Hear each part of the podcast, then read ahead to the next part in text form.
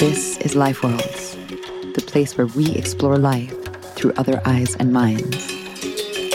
Let's flip the script and discover how to orient your world around nature. I'm Alexa Firmenich. Come join me as we get down and forage for fungi, stalk coyotes, draft laws for rivers, hum with beehives, sing bird language, and help beavers to dam again.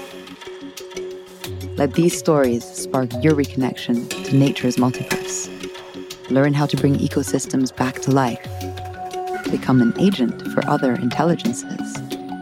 And begin to see how you too are the sum of all life worlds. Hello and greetings. This week, we're talking about cities and nature.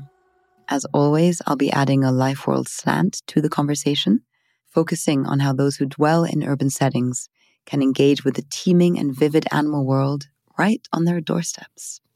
I felt that we needed to have an episode about cities here on the show because it's been estimated that by 2050, over two thirds of the world's population will be living in urban areas. That statistic for me foretells a hungry escalation of urban spread. And the way I see it, we can either choose to integrate more nature into these mega agglomerations, or we can start to say goodbye to generations of little humans who have had any contact with something other than the human species. That's to say, anything that is not human made, synthetic, addictively technologized, or hyper controlled. How do you think that anyone's imagination can roam wild and roam free and entangle with other intelligences if only high rises and concrete rivers are in sight? If the world is increasingly digitized and screen captured. And the sad part of this is that this nature deprivation systematically affects lower income families, creating a damaging feedback loop that hits hardest at those who are already struggling to keep pace. And yet, cities are also beautiful. Cities are these wonderfully complex organisms, and they are also social incubators that provide dazzling connectivity and innovation due to the um, alchemic bumping up of so many human molecules. And so we must ask ourselves the questions can cities be the best of both worlds? Can they provide both high social connectivity amongst human beings and amongst non human beings? Can we design cities from the perspective and the life worlds of other species? And by the way, where does the city even begin? How can animals disrupt our associations of what cities are? Our first guest today, Gavin Van Horn, gets right into this topic. Gavin is the executive editor of the Center for Humans and Nature Press and is the author of two books City Creatures Animal Encounters in the Chicago Wilderness and The Way of the Coyote Shared Journeys in the Urban Wilds. His story teaches us a potent medicine for urban alienation, which involves honing our awareness to species like coyotes robins, pollinators, and degraded urban forests. We talk about everyday intimacies, wild mutual gazes, the resplendence of pigeon feathers, and examples of mutual healing that occur when people repair urban lands and make nature whole. Then I speak with John Thackara, a writer, curator, and professor who develops design agendas for ecological restoration, urban rural reconnection, and multi species environments. John curated the celebrated Doors of Perception conference for 20 years and was commissioner of the UK Social Innovation Biennial and the Urban Rural Expo in Shanghai. John's expertise lies in the realms of futures design and next economies. And in our chat, he shares compelling examples of urban rural reconnection, such as designers experimenting with microbial lives, the viral phenomenon of weed watching, celebrity farmers in China, and how placefulness is a doorway into caring. Together, their examples prove that there is indeed a middle path, and it has as much to do with honing certain perceptions and acuities than it is about smart urban design. He who learns to see, as they say. As always, thank you for listening. If you enjoy these abbreviated shows, then you can tune in to the full unedited hours, which can be found in all the usual places. We will start off today with Gavin Van Horn, today on Life Worlds.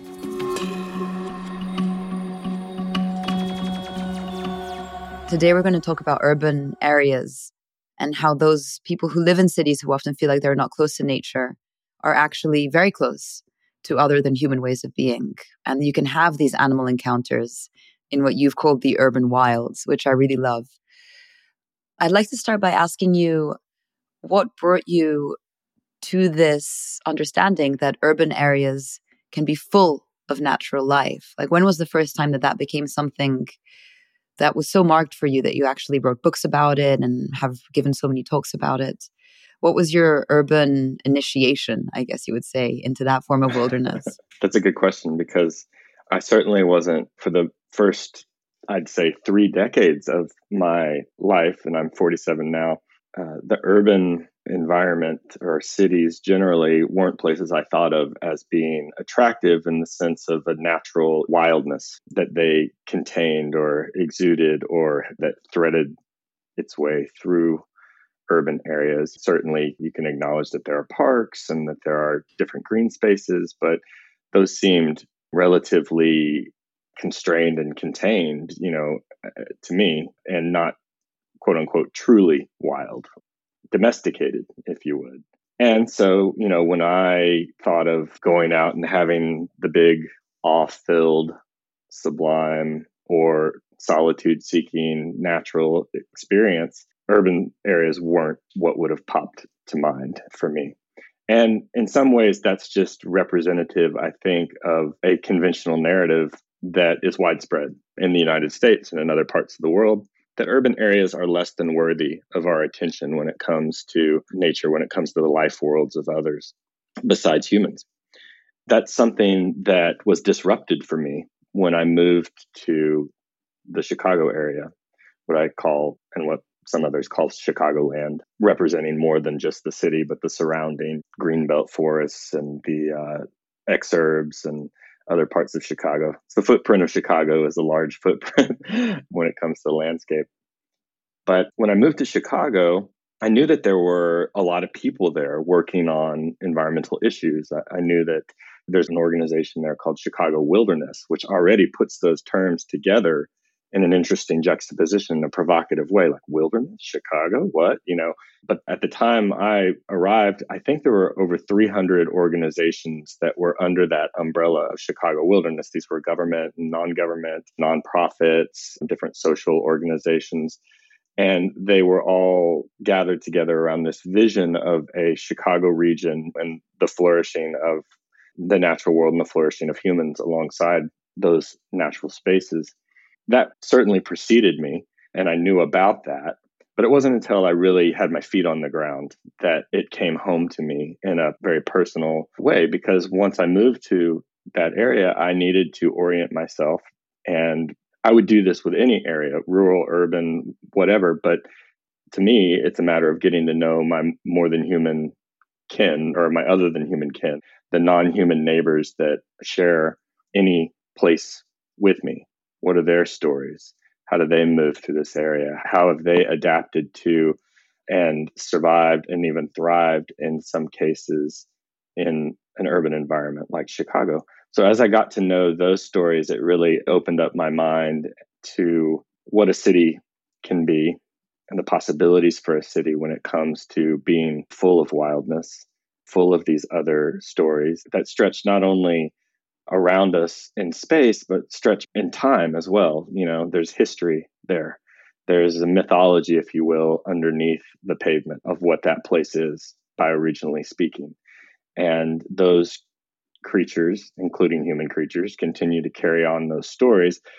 And so it became important for me to begin to physically, mentally, emotionally, maybe even spiritually, if you want, to weave my story into the story of those other stories that had their own trails through that landscape. And so it sounds like it's something for you that's beyond parks and beyond the occasional tree that you have on the sidewalk. What is urban wildlife and nature for you then, now that you've seen these kind of this lattice of other lives overlaid over a city?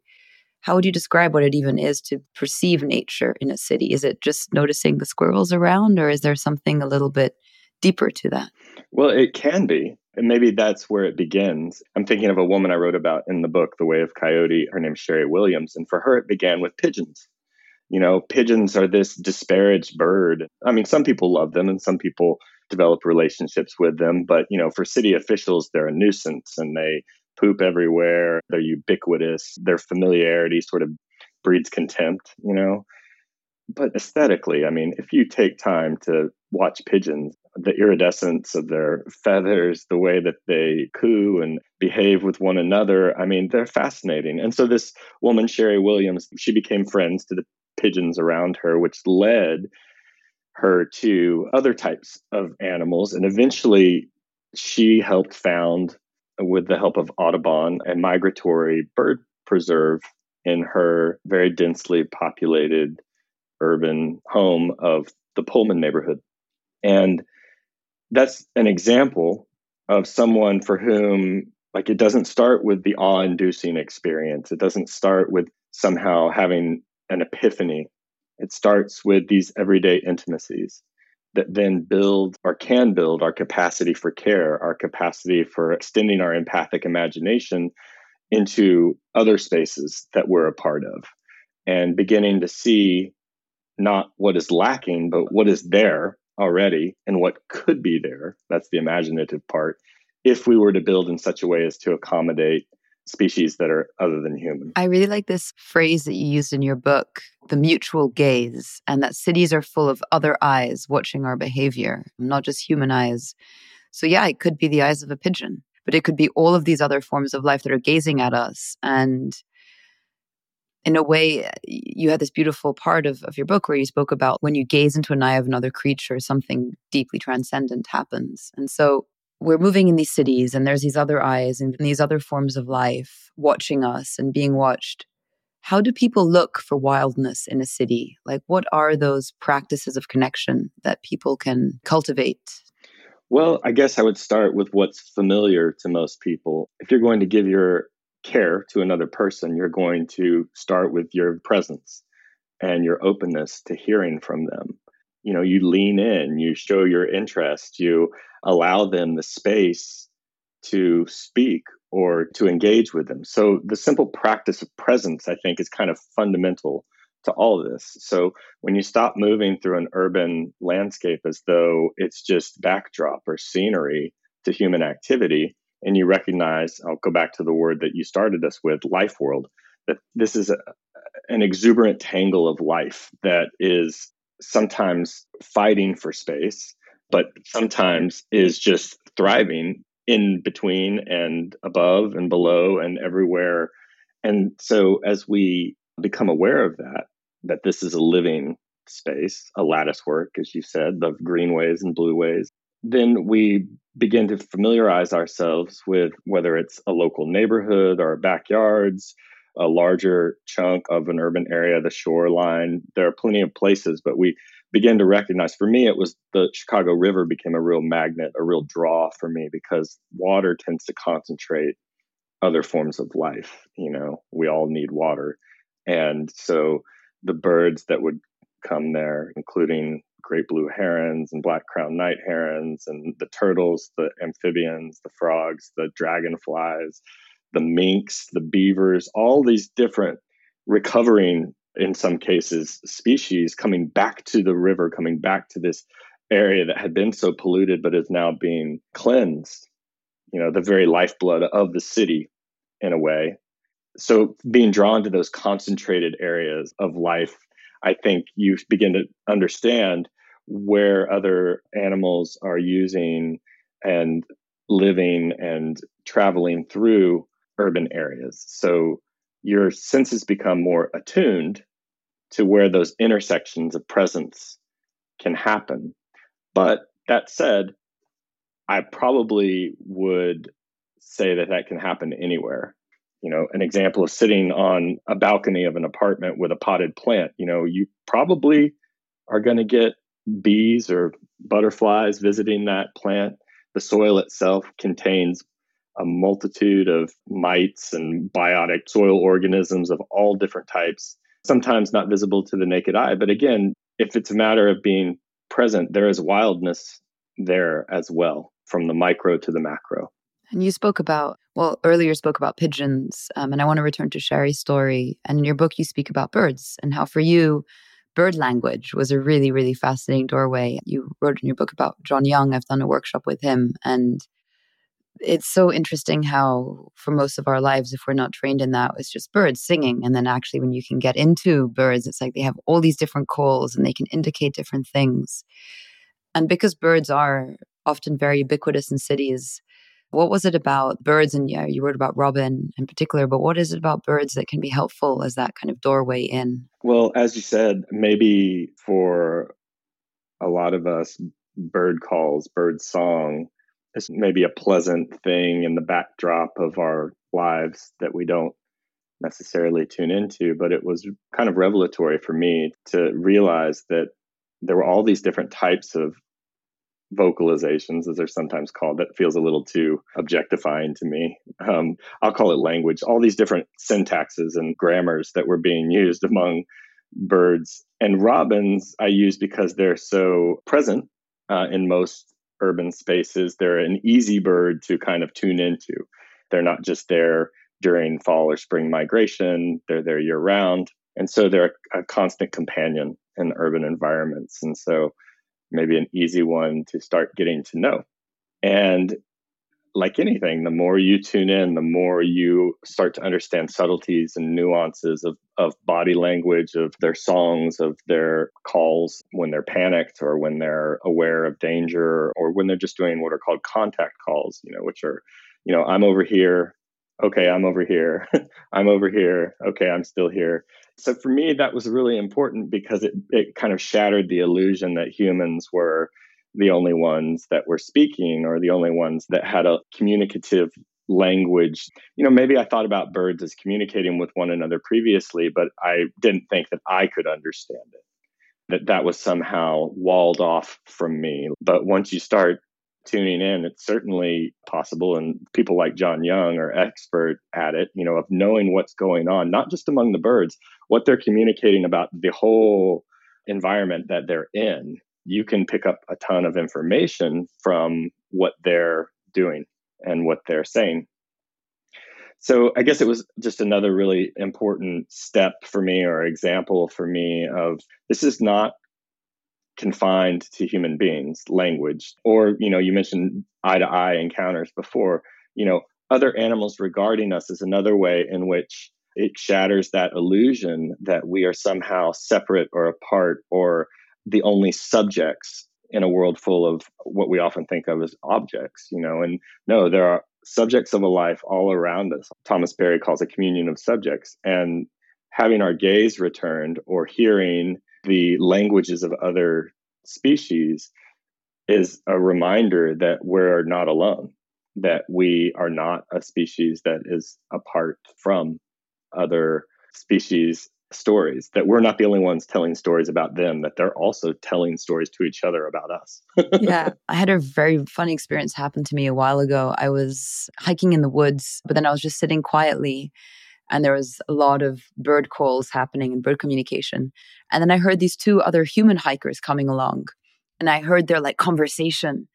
And I'd been so tuned into the birds that when I heard the humans speaking, and it was my language, it was English, but it just sounded like two animals communicating to each other in the way that we can imagine how animals do. And all of a sudden, it was like I was a bird and I was hearing these two humans babbling. And I'm like, oh my God, this is what humans sound like. Or, you know, when you're in an airport and there's so much noise that you can't make out any individual thing and you kind of rise above it and you're like, oh, this is the constant babble that other animals are hearing from us. And so when I tune into bird language, especially in a city, I always try and think like, well, this is what they sound like to us, but what do we sound like to them? You know, and yeah. and it becomes kind of trippy because you're like, gosh, we don't. It doesn't actually sound that good. you know that. I know exactly what you mean because oftentimes we're really loud, right? We're walking along, we're talking really loud, we're stomping through, and that's why I picked that line, John Young's work of soften your presence in the world if you want to learn what others are saying. And that works with birds, but it's also kind of a good philosophical foundation, if you will. like, what if our cultures soften their presence in the world, cities would look a lot different. I mean, talk about noise pollution and what would it look like to soften our presence? And that allows the space for others to exist. I'd love to pick up on this thing that you said earlier, thinking as a bee. Uh, because one of the provocations of this podcast is can we see through the eyes of other creatures? Can we become more like them? Or just that sort of empathy, co inhabiting another life world of someone else aside from just being our own human self? Because we're impoverished, I think, when we don't know mm-hmm the life of other creatures. It's just like a echo chamber and a mirror all at once. You know, it just sounds pretty boring in my opinion. I couldn't agree more. you have a lot of teachers in your books. You know, you have the robin, the blackbird, books, papers, writings. You have the book, the blackbird, beavers, robins, herons, obviously the coyote, who we haven't spoken about yet, voles. And you write, you know, at least one piece of what I am advocating here is that other animals can help us think and behave differently. So we might not be able to have access to animal minds, but we do have imagination and the power of observation. So tease that out a little bit. Can we think like other animals, or how can we get close to seeing the world through their eyes? Yeah, so I think sometimes the scales have tipped too far, in my opinion, to this fear of anthropomorphism. And there's good reason to be hesitant about attributing other human traits to non-human animals, which is what I mean when I say anthropomorphism or anthropomorphizing, because we don't want to reduce other animals. We don't want to constrain their own ways of perceiving the world. You know, think about a bee seeing an ultraviolet spectrum. Think about a hawk being able to see pinpoint precision two miles away, see a mouse. Think about the speed of a peregrine falcon through the air. Think about all the sort of attributes that other animals have, perceptual attributes that we do not. And so you don't want to say, oh, that bird is dressed in pants and a vest and an ascot. You don't want to reduce them or make them into comic book characters. I mean, unless you're writing a comic and that's the understood context. But what I mean to say is you don't want to infantilize or trivialize their lives. At the same time, I'm a strong advocate in trying to, as best we can, with the limited faculties that we have, understand what other animals are doing, what they're trying to communicate to us. And in part, that's made completely possible by the fact that a lot of our behaviors, especially with other mammals, are mutually intelligible. We recognize when another animal feels pain, when they feel joy, when they are playful, we understand those behaviors. And so that's not a big leap. Now, pushing beyond that, you know, I think it also is helpful to follow good old Aldo Leopold's advice and try to think like a mountain. How do we think like a landscape? How do we think like a river? How do we imagine ourselves into these other types of being, which would expand our empathic imaginations? One of the great gifts that we have as human beings is the capacity for empathy, the capacity to step into the shoes of others. That was Gavin Van Horn. There was one thing that Gavin said that particularly struck a chord with me when he said that nature connection doesn't have to start with being in awe or somehow having some great epiphany. It can start with these small, everyday intimacies, even in cities, that then help build our capacity for care and imagination. I think that is a wonderful, wonderful invitation. Now, I am delighted to introduce us to John Thackara, writer, curator, and designer, speaking to us from rural France, where he's been camping out during the pandemic. John's website is linked in the show notes and is a treasure chest of resources on everything you can imagine relating to design and ecology and education. So do check that out after the show. Here's John. So I did a workshop recently with some 26 designers in Italy Milan Polytechnic, supposing that more biodiversity is good for health as a starting point, and in particular microbial diversity, what actions could you as designers take to make that possible? And I was expecting this to be a hard slog, to be honest with you, Alexa. I was, was uh, invited to challenge them, but it was amazing. It was just pushing at an open door. And these were like not ecological designers, these were product designers with a technology background. And inclination. But they just went off and did this most amazing group of quick projects on everything from how could one listen to the condition of a tree in a city non invasively? How could you experience the sounds of a tree? Uh, which is a fantastic question. But because these were designers, they went off, found all sorts of technology to sample the sounds of, of a tree, found ways to turn those sounds into things you could hear on your phone, found ways to turn the sounds into musical information so that it might have a musical quality, found ways to turn those sounds of trees into playlists.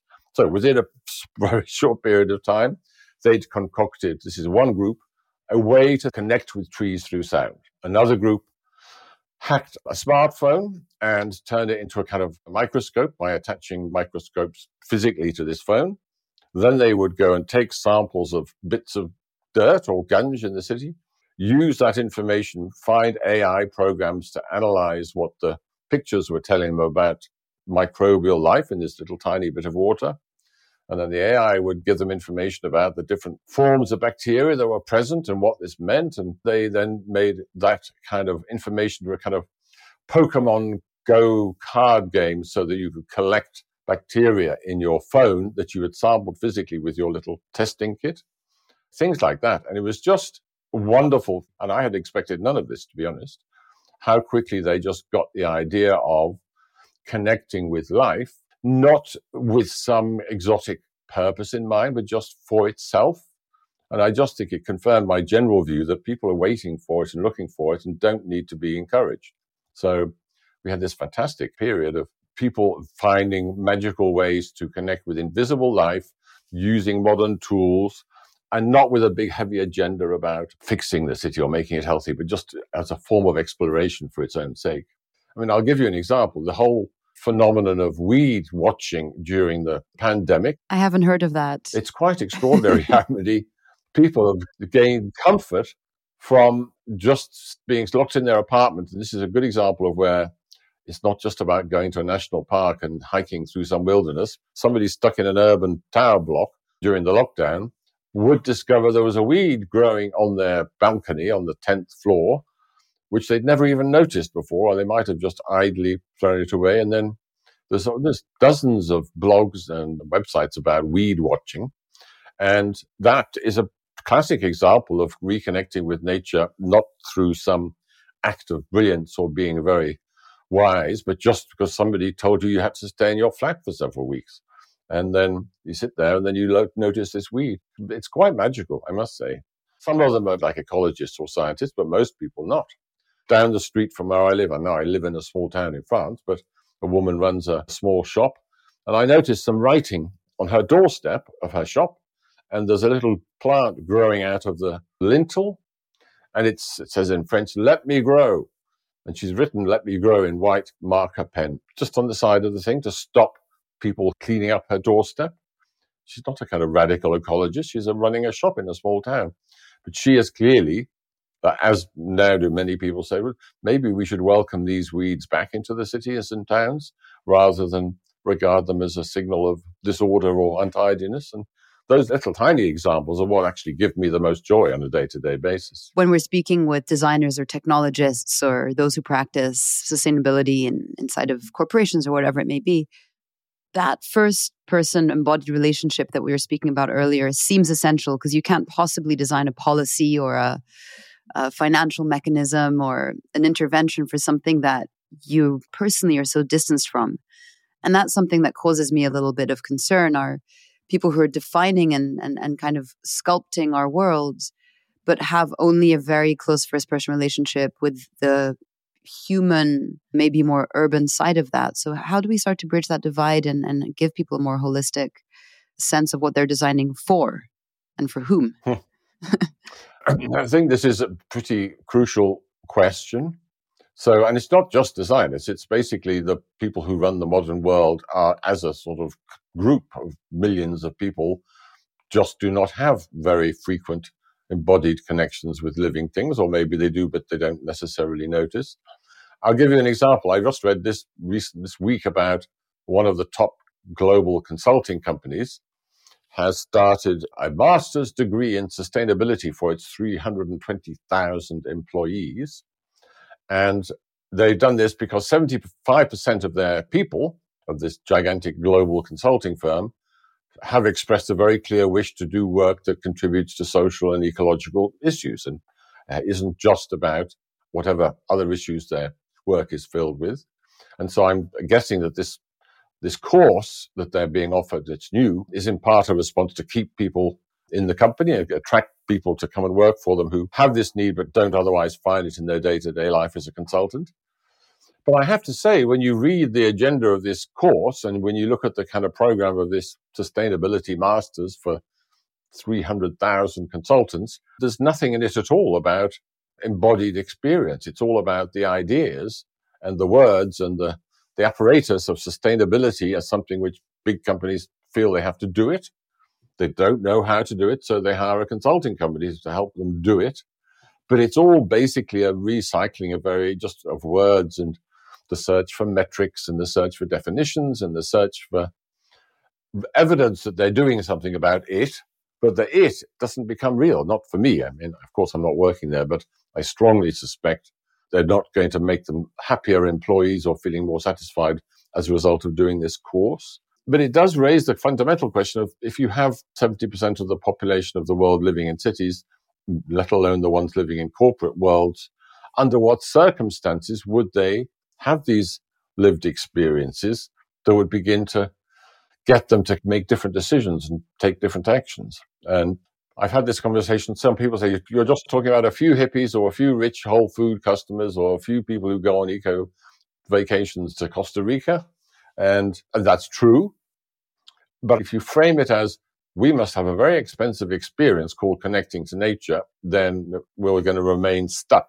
We have to be a bit more clever and artful about suggesting, for example, to a, somebody working in a skyscraper in London for a big consulting firm, we have to be clever about giving them little ways out to be connecting with nature and have lived experiences that isn't a full frontal command and control thing. But I don't know, we just have to crack the carapace that they're stuck in somehow. Crack the carapace. I like that. How would you design that course? How would you take on that challenge? What would you have them do? Well, this is a good question because, as you know, I thought oh, we need a course that people can go on, and lots of well, not some people are now offering courses called "Understand Systems," "Understand Natural Living Systems," and so on. And I've been involved in a few myself. I do a course in Sweden every summer called "Back to the Land," and I have to say that although me and my fellow teachers have spent a lot of time thinking about what the program of this course should be the actual experience that is valuable to people is leaving the city and going and staying in a small village in the middle of Sweden for a week. That is the value of the experience. Now, one of my colleagues is a very expert facilitator. Another one is a very expert teacher of design in terms of physicality and how things work. So you have the presence in that particular group of people who are have expert knowledge and skills. But if we weren't all physically there, I don't think it would be such a valuable experience. And so then the question is, how did we all come to be there? And this is where, you know, I must say I become a bit more optimistic because we didn't do heavy marketing or have to drag people there.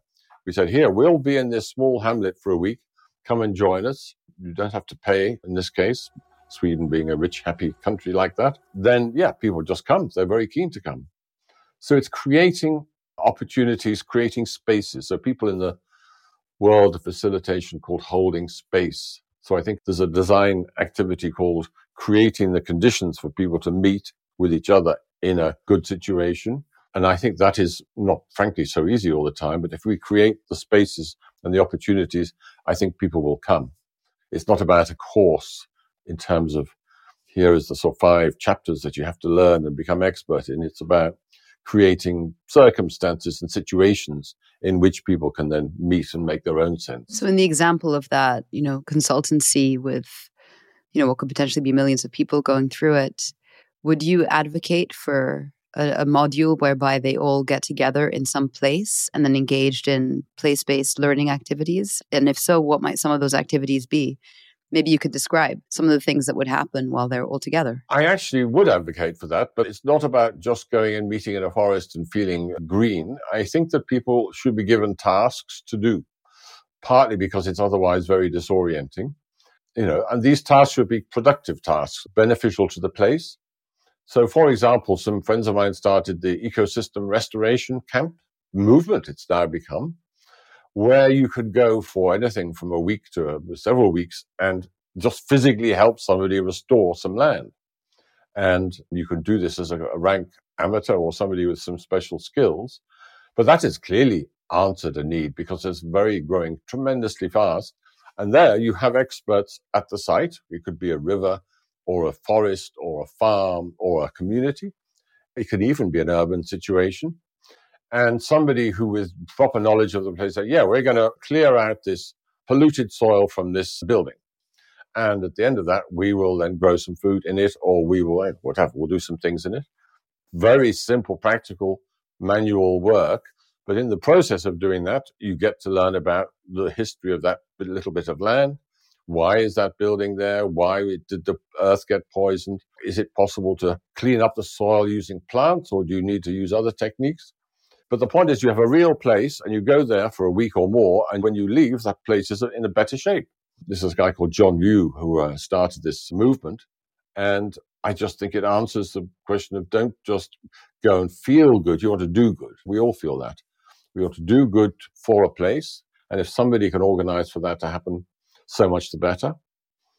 I'll tell you an example. You go down freeways in America and you see this stretch is sponsored by, and then there's a small company like a hamburger bar or a legal office is in some way sponsored the maintenance of that bit of the freeway. And I think to speak of this big consulting company, why don't they sponsor, you know, or be associated or partner with ecosystem restoration sites around the world where they have people? And then their people can go and work on these sites and physically help to restore them learn about it at the same time. And I think that would be a very desirable thing for a big employer to offer, you know, physical opportunities to physically make land healthier in a place. Nothing complicated and not requiring very virtuous people, but just, you know, two days a month, a weekend a month. I don't know what it would be. If your personal contribution, as a result of which that bit of nature got healthier, yeah, I don't see how you could lose doing that. I think that's a brilliant idea. I hope that they listen to this.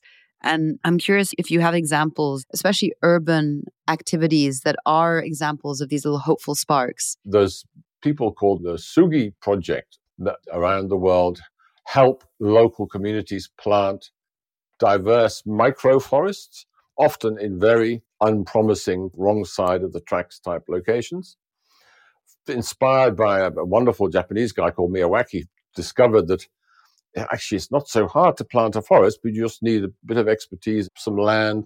You need a conversation with the local municipality. Actually, you need lots of things. There's an organizational task. But if some of those organizational tasks could be taken care of, it is simply not hard to get local people of all walks of life, so to speak, to come and take part. And then you get the most fantastic richness when people from different cultures in a city come along and start discussing what could be in their microforest, you know, an edible microforest. So that's a good example. All the 10 million aspects of urban food is another example of where, when I started out writing about urban farming and urban food, it was, yeah, frankly, again, it was a sort of rich person's hobby. You know, if you kind of had the time to spend, it was kind of cool in the northern, you know, in Europe, where I am. And then in the whole of the global south, as I discovered, best 900 million people grow food because they need to and because they always have done. And there was these two worlds with very little knowledge of each other. But that's all changed in the last five years as well. So that so many cities are now making space for people from all walks of life to grow food, not just because it grows calories, but because they recognize how much positive benefit there is to communities growing food mixing with each other, sharing knowledge, sharing tools, sharing land, whatever. And so all sorts of cities that thought the whole thing was an irritating, rich hipster sort of fad, it's now becoming mainstream really rather quickly. And that's where you don't have to give people lectures about biodiversity or life, you just say, yeah, do you want to be part of growing food? Yes, I can, but there's all these practical obstacles. That's when the city comes and city fathers, city municipal authorities make things possible now that they previously would have thought were a hassle. I'm sure that the pandemic also accelerated that. And I think there's a lot of figures on there to see the increase in urban farming and people growing their own little plots of food. I'm curious about the other divide, not just the one that you mentioned between people who are in the global south growing their own food and people in other cities who aren't used to it, but You've done a lot of work in China in bridging the urban rural divides and how those areas are disconnected. Maybe you could speak a little bit to those series of projects and how you try to bridge those worlds. Uh, I had the great good fortune to be asked to go to Tongji University in Shanghai and look at the question of urban rural reconnection, which I'd written about a bit, also bioregions and those sorts of subjects, which, like many other of these words, they sound nice, but it's not clear what they mean in practice. So I went to China with a rather specific brief to collect examples of new forms of urban rural reconnection that were either emerging from the passage of time in a vast and very complex country or were initiatives from innovative companies and individuals. And so at the end of 2019, just before the pandemic, I did indeed do a big show called Urban Rural, where we had about 100 of these projects came together. And it was just yet another happy making experience is that once you go and look, lo and behold, there's so many amazing things going on which are kind of below the radar or have a different name attached to them that people in Europe and in the United States had been talking about as would be nice for a long time. So it, a lot of it comes back to food. For example, how can we make it possible for small farmers or farmers generally, to talk directly to the people that eat their food rather than going through all these layers of supermarkets and industrial food processing and packaging, etc. And I've been advocating for that for years. And then I go to China, and lo and behold, basically the kind of Alibabas of this world have proactively, in their case, done what they call farmer live streaming, which they enable a small farmer with a phone and about a few days of training to communicate directly to the people in the big city who buy their food, whether it's mangoes or uh, rice or whatever. And it's a combination of a kind of experiment by the technology company or the distribution company with an unmet need. It just exploded. So 300,000 farmers are now talking on a regular basis with the people in their city. There's a guy who's quite become a celebrity who basically looks after hens and has eggs and hens. And he's become a celebrity for the entertaining way that he describes the day on the life of his hen farm. And there's funny mango farmers and tea. So there's the serious foodie side of it where they go into frankly exotic detail about the nuances of a little tea leaf.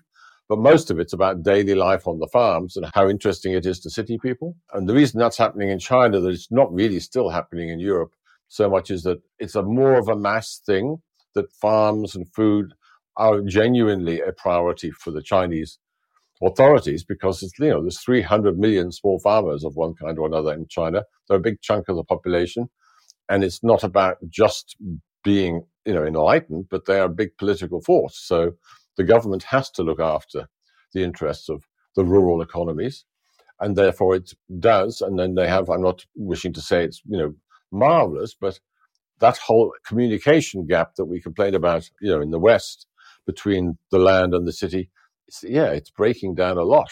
And the consequences are that the guys with the mangoes who start by telling stories into their phone about their mango crop then become experts who can have visitors go to the farm.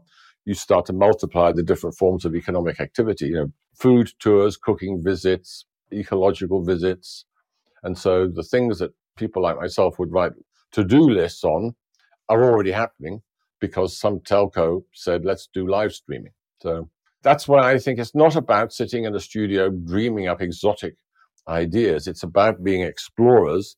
And if you get out of the house, so to speak, or out of your studio and into the world, there are so many amazing things happening that are admirable that could be done better with, for example, the attention of a designer or all sorts of other forms of knowledge that we have. I think what's so interesting and compelling about that example is, you know, going back to what you're sharing earlier about how the internet and technology in its earlier stages was asking, well, how can we be in service to this movement? Without the Alibabas and without that connectivity, those superstar mango farmers, and I know uh, an abuela in a Mexican village that has like, I don't know how many millions of followers, and every day she's just cooking her mole, kind of like this slow TV without the role of technologists and designers in creating those systems that can bridge those divides, that may not have ever happened. And so I think it is a really compelling invitation for those who work in those spaces to say, okay, how can your knowledge and your skills be used to bring these worlds closer together? And I just think it's an absolutely wonderful invitation.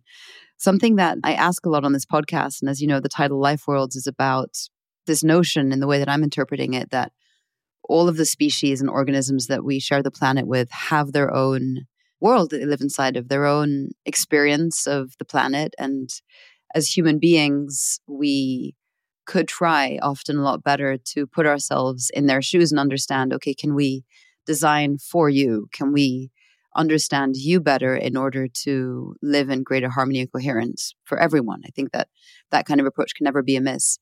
Is that something that in your own practice you've attempted to do or experimented with to look at another organism or form of life and develop some kind of relationship where it's either taught you something or you've thought, okay, we're going to design for something that is more than human? I've been fascinated by, for example, slime molds or the mycorrhizal networks of trees, mainly because beautiful communicators from the words of science and ecology have drawn my attention to it.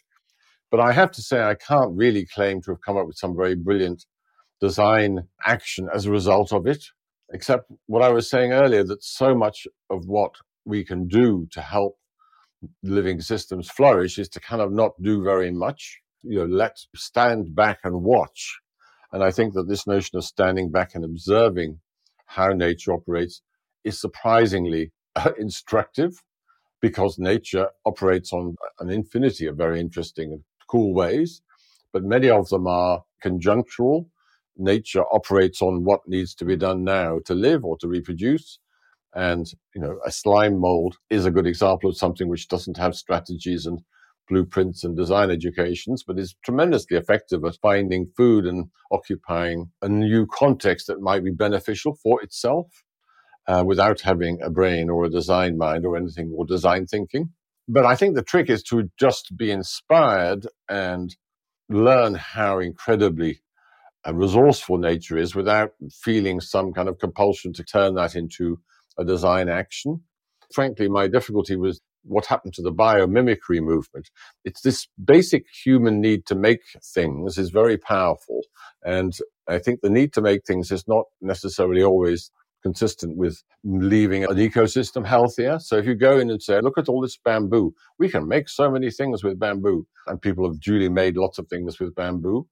But I just think we're in a transition phase from learning about the diversity and the richness of natural processes and natural ecosystems to realizing that we humans can actually be more like nature and adapt to our context in a more short term way rather than turning natural knowledge into product lines. So I don't know if you know about the bioeconomy, for example, is basically at the moment designers and technologists and scientists saying, look at this amazing mushroom. And this is a true story from my friends in Atelier Luma. We could replace all the sound insulation in Mercedes cars with mycelial growth, and therefore we'd have bio cars. And my attitude to that is, well, no, we wouldn't, because maybe we don't need cars in the first place.